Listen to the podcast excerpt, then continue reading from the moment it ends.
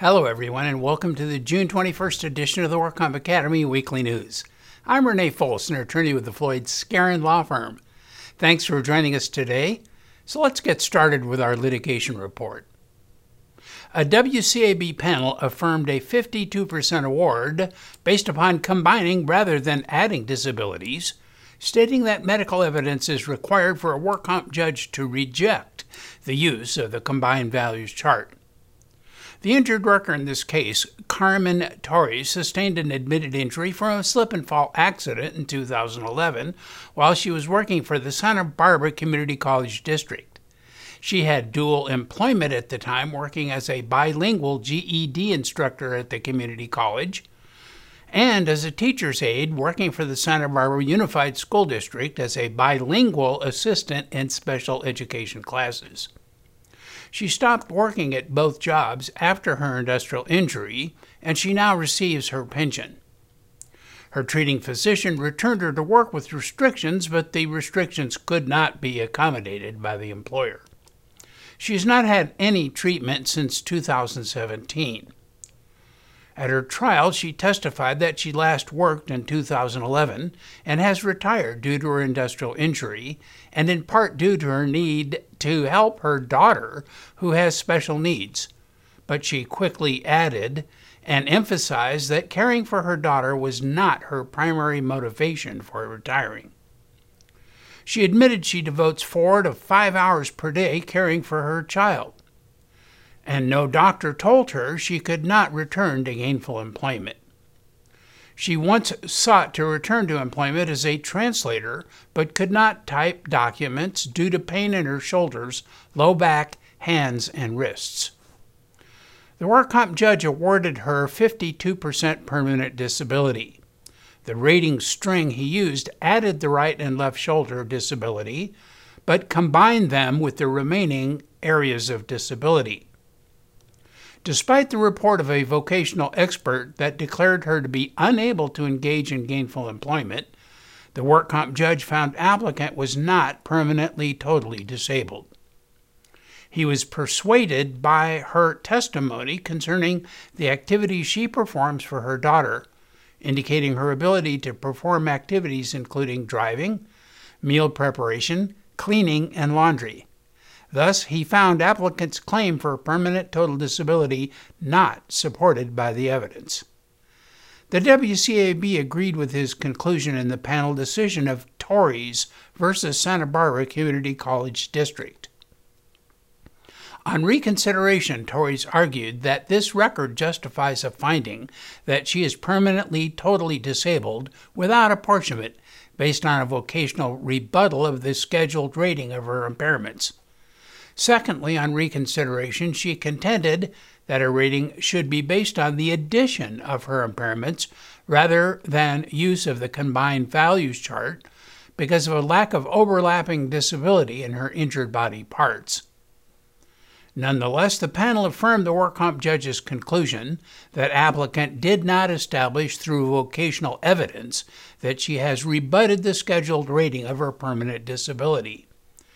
And they also concurred with the judge's conclusion that applicant has not established a medical basis for rating all of her impairments using the additive method recognized in the now infamous 2013 KITE decision rather than using the combined values chart.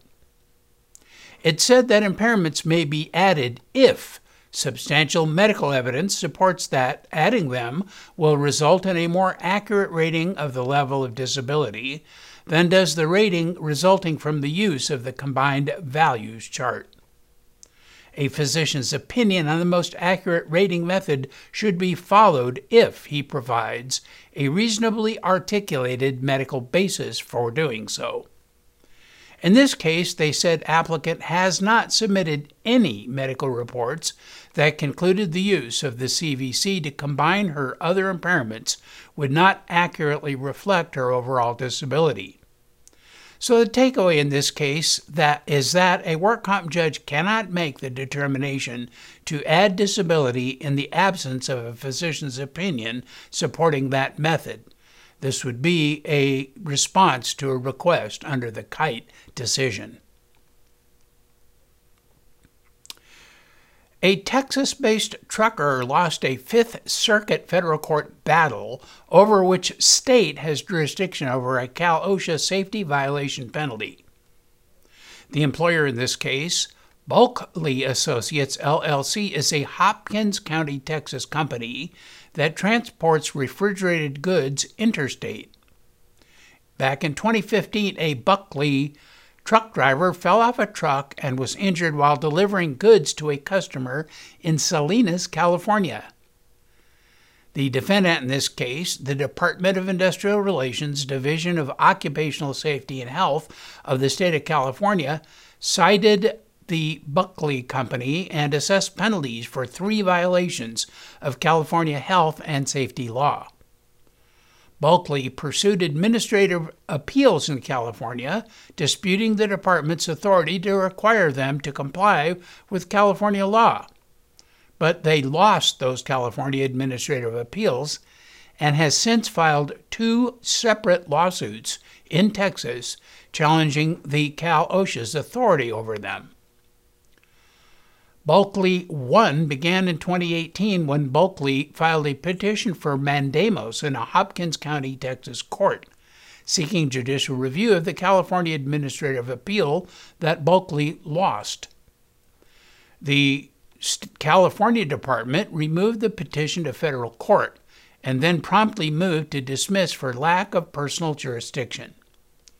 Bulkley argued that the Texas court had personal jurisdiction because Bulkley is a Texas resident and because the California law authorizes judicial review of agency action, directs litigants to use the county court where they reside. Bulkley also argued that the department had minimum contacts with Texas because the citations penalized Bulkley for its work rules and procedures, which were created and implemented in Texas. They did not prevail in the first Bulkley lawsuit. But after Bulkley won, and before the second Bulkley 2 case, the second Texas lawsuit, the department sent them a letter to collect the unpaid penalties of $6,000, informing them that the department would pursue a judgment in California court if they failed to pay. And in September 2019, the department sent the company another letter referencing violations of California law supposedly observed during an inspection completed at the place of employment maintained by Bulkley. Bulkley sought and obtained injunctive relief, this time in Hopkins County, Texas court, thus commencing Bulkley 2, the current case. According to the letter, is proof that the department had possibly inspected the company in Texas and was threatening to do so again. But the department again removed the action to federal court and again moved to dismiss for lack of personal jurisdiction. And the federal district court again concluded that the department lacked the minimum contacts and dismissed Bulkley's complaint for lack of personal jurisdiction. On appeal, the United States Court of Appeals for the Fifth Circuit affirmed the dismissal in the case of Bulkley and Associates LLC versus the Department of Industrial Relations, Division of Occupational Safety and Health of the state of California. The appeals court concluded that the department did not establish minimum contacts required for jurisdiction outside of California solely by way of sending the 2019 letter. And the possibility that the department has inspected or will inspect the company in Texas does not establish minimum contacts. It does not matter if the department's letter instructed the company to remedy violations of California law, which Bulkley could only do by changing its policies in Texas. And now our crime report. Last week, news accounts of the criminal complaint filed by Orange County prosecutors reported that 45 year old Stephen Omid Maher, a California attorney, allegedly used an illegal referral system to send potential clients to California workers' compensation attorneys and to load the cases up with fees in the process. A careful review of the grand jury indictment adds details to the case, as well as the employers and insurance carriers who the plaintiffs claim were victims of a $3.8 million alleged fraudulent copy service and interpreter bill scheme. Attorney Mayer allegedly used the system to direct businesses to copying and printing services providers he controlled they claim, bilking unsuspected clients and workers' comp insurance companies in the process. To support allegations of a violation of Section 3215 of the Labor Code, which prohibits illegal referral of clients, prosecutors allege that Attorney Mayer formed a company, Web Shark 360, a marketing firm specializing in advertising for attorneys. He utilized various marketing and advertising platforms to attract persons seeking legal assistance, including purchasing rights to use the name Jacoby and Meyers and falsely identifying it as a law firm the public could hire for legal representation. His intake staff received so called leads in the form of telephone calls, online inquiry submissions, and live chat notifications through toll free numbers appearing on the Jacoby Meyers advertisements and websites, and also leads from other web based attorney advertising platforms. His intake staff was allegedly directed to communicate with these prospective clients or leads and convert them into clients who would be retained for attorneys paying Attorney Mayer for client referrals. The attorneys involved in this were applicant attorneys Gil Alvandi, Tracy Briles, Emily Maher, Mahdis Kani, Anton Differdenderer, and Ziad Rawa Rawadeshi, among others. They allegedly agreed to pay Attorney Mayer a monthly fee for a predetermined number of client referrals or a percentage of the attorney fees collected from the referred case. To support a conviction for the allegations of insurance fraud, prosecutors allege that Mayer formed and co owned two copy service companies. One of them, Expedited Attorney Services, and the other, Capital Attorney Services, with his co defendant, George Hobson III, who is not an attorney. He also formed and co owned an interpreting company, National Translation Services, with Mr. Hobson. Employees of the copy service companies were sent to law offices of a select group of workers' comp applicant attorneys, where they were given access to the law firm's client files in order to identify entities or locations that the copy service could serve with record subpoenas. The copy service companies then billed workers' compensation insurance companies for each individual location they served with a record subpoena. The same select group of workers' comp applicant attorneys used National Translation Service for interpreting services for their clients. Then National Translation Service billed workers' comp insurance companies for all translation services rendered for these law firms. The grand jury indictment names the victims, which were allegedly about 22 workers' compensation carriers or self insured employers in California. The indictment names the 44 witnesses called by the grand jury to investigate these allegations and claims further that the victims suffered $3.8 million in losses. The U.S. Department of Justice signaled its continued focus on enforcement of the Federal Physician Payment Sunshine Act when it announced the second major settlement involving Sunshine Act allegations in now just over six months.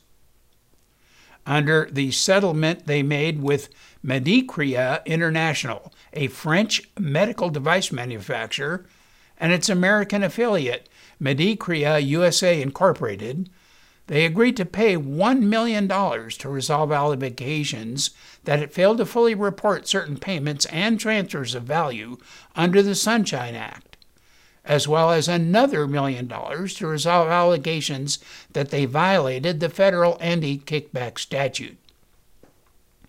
The California Attorney General announced that California will receive nearly $93,000 from this $2 million settlement.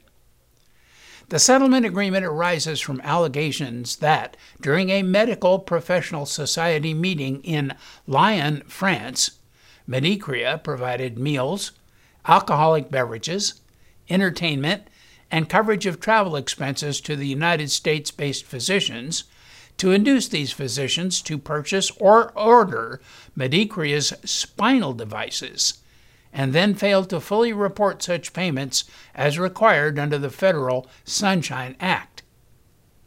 The Sunshine Act requires manufacturers of certain products to track and annually report all payments and other transfers of value made to certain healthcare providers unless an exception applies. Six months earlier, in a different case, the Department of Justice announced a settlement with another medical device manufacturer, Medtronic USA, for $9.2 million to resolve allegations that that company paid kickbacks to induce a neurosurgeon to use its products and failed to accurately report payments to this neurosurgeon, also in violation of the Sunshine Act. Until these recent two settlements, there had been no public enforcement actions involving the Sunshine Act in the nation. However, following Congress's expansion of the Sunshine Act in 2018, by including five new categories of covered recipients subject to reporting requirements, the Senate Finance Committee requested that CMS review the Open Payments Database for potential Sunshine Act violations, which perhaps triggered these two cases. As the Fresno Police Department struggles with a staffing and recruitment problem, the police chief Paco Balderrama and the city council of the city decided to investigate long term police disability absences with an eye to possible criminal charges. And the Fresno Bee reported some of the comments made at a public hearing about this problem. Since 2012, the police department's workers' compensation costs steadily climbed from nearly $5 million 10 years ago to nearly $11.5 million in the upcoming fiscal year 2022 budget. That increase in costs continued to occur despite the adoption in 2015 of an alternative dispute resolution program meant to reduce the number of days officers were out of work. The department is currently operating with just under 700 officers and the Fresno, Fresno mayor charged the police chief with recruiting 120 new officers in the next 15 months. The long term absences are exacerbating this staffing problem. The police chief said that when he first took the helm of the department in January, over 100 officers were out on long term leave. And since then, that number has dropped to 80. But he claims the problem still persists. And he said that the Fresno Police Department system pays its officers more money to stay home than they pay get paid when they work. So to tackle this problem, the chief created an employee services investigative unit to manage workers' compensation claims and follow up with employees and their doctors if they're out on extended leave for an injury or medical reason. The reason the police chief is using law enforcement for this task, he said, is because he is viewing it as a possible criminal activity. The mayor agreed that city officials need to look into all of the contributing factors more deeply, but he thinks the workers' comp fraud unit was a good place to start.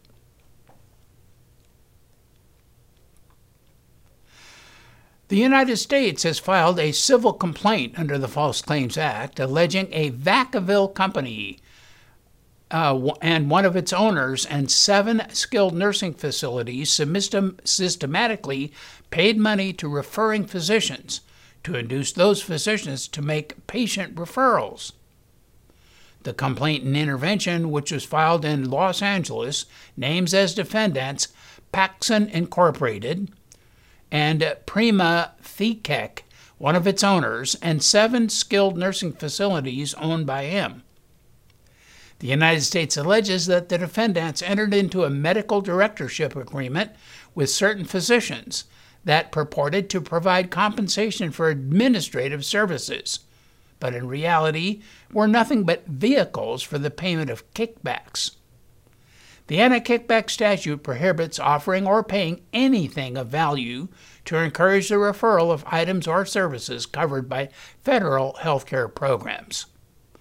Those seven facilities are four facilities in Hayward Bay Point Healthcare Center, Gateway Care and Rehabilitation Center, Hayward Convalescent Hospital, and Hilltop Care and Rehabilitation Center, as well as Martinez Convalescent Hospital, Park Central Care and Rehabilitation Hospital in Fremont, and Yuba Skilled Nursing Center.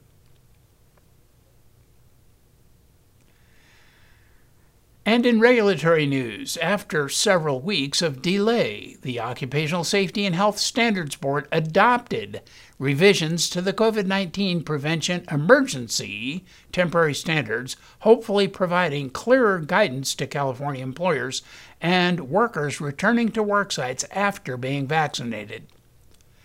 Governor Gavin Newsom signed an executive order enabling the revisions to take effect immediately without the normal 10 day review period by the Office of Administrative Law. The revision standards are thus now in effect. Fully vaccinated employees do not need to be offered testing or excluded from work after close contact unless they have COVID 19 symptoms. They also do not need to wear face coverings except for certain situations. Employers must document the vaccination status of fully vaccinated employees if they do not wear face coverings indoors. And employees are not required to wear face coverings when they're outdoors, regardless of vaccination status, under normal circumstances. However, employees are explicitly allowed to wear a face covering if they desire to do so, without fear of retaliation from their employers physical distancing requirements have been eliminated, except where an employer determines there is a hazard and for certain employees during major outbreaks. Employees who are not fully vaccinated may request respirators for voluntary use from their employers at no cost and without fear of retaliation from their employers. Employees who are not fully vaccinated and exhibit COVID 19 sy- symptoms must be offered testing by their employer. And employers must review the interim guidance for ventilation, filtration, and air quality indoor environments, and must evaluate ventilation systems to maximize outdoor air and increase filtration efficiency, and evaluate the use of additional air cleaning systems. And in medical news, when San Francisco police seized seven kilos of powder filled baggies containing the deadly opioid fentanyl last week, the city's police chief warned that the bus contained enough lethal overdoses to wipe out San Francisco's population four times over. Drug addiction experts say the haul may represent just a tiny fraction of the massive volume of the powerful synthetic drug that is flooding into California. The number of deaths from fentanyl overdoses jumped by more than 2,100% in California in five years. And overdoses of synthetic opioids, mostly fentanyl, killed nearly 4,000 California residents last year. In San Francisco, drug users are dying at a rate of nearly two a day, many on the streets of the city's Tenderloin district. And in San Diego, fentanyl is coursing through the homeless population. Santa Clara County saw the number of fentanyl deaths more than double last year, with victims on average younger than in previous years. A professor specializing in addiction medicine at the University of California, San Francisco, describes the explosion of accidental overdose deaths occurring west of the Mississippi as part of a fourth wave of the opioid crisis. In California, the drug is being sold under its own name as powders or tablets. It is also being mixed with stimulants like methamphetamines. Fentanyl is so powerful that a quantity small enough to fit under a fingernail can be deadly within minutes.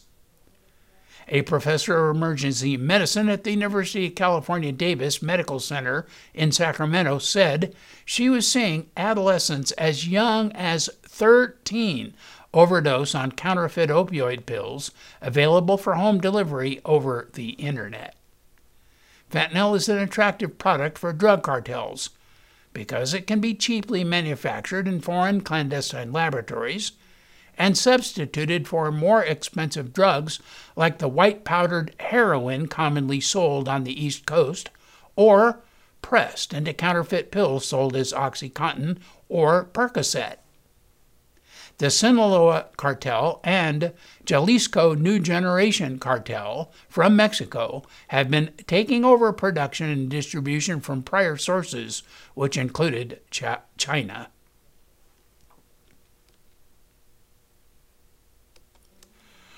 A group of clinicians and researchers have petitioned the FDA to delay fully approving any COVID 19 vaccines before clinical trials have been completed calling the notion of approval to stimulate vaccine rates backward logic. The group includes 27 petitioners, including 16 experts outside the U.S., primarily based in Europe.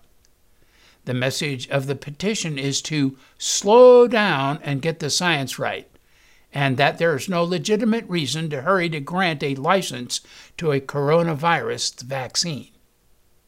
They also say the existing evidence base, both pre and post authorization, is simply not mature enough at this point. The FDA, it says, should not give serious consideration to approving a COVID 19 vaccine until 2022. The FDA should first require manufacturers to submit data from completed Phase 3 trials, not just interim results. Trials by vaccine manufacturers were designed to follow participants for two years and should be completed before they are evaluated for full approval of the vaccine, even if they are now unblinded and lack placebo groups. These phase 3 trials are not simply efficacy studies, they also are necessary and important safety studies and the petitioners say that full approval is not necessary to address public health because the emergency use authorizations that the FDA has already issued for three vaccines are substantial enough to provide adequate vaccine access. Group members also plan to lobby Congress on this issue. And in other news, Amazon and the National Safety Council have created a five year, $12 million partnership to find innovative solutions to prevent the most common workplace injury, musculoskeletal disorders, or MSDs. MSDs are an under-recognized yet omnipresent safety challenge that affect nearly one quarter of the world's population.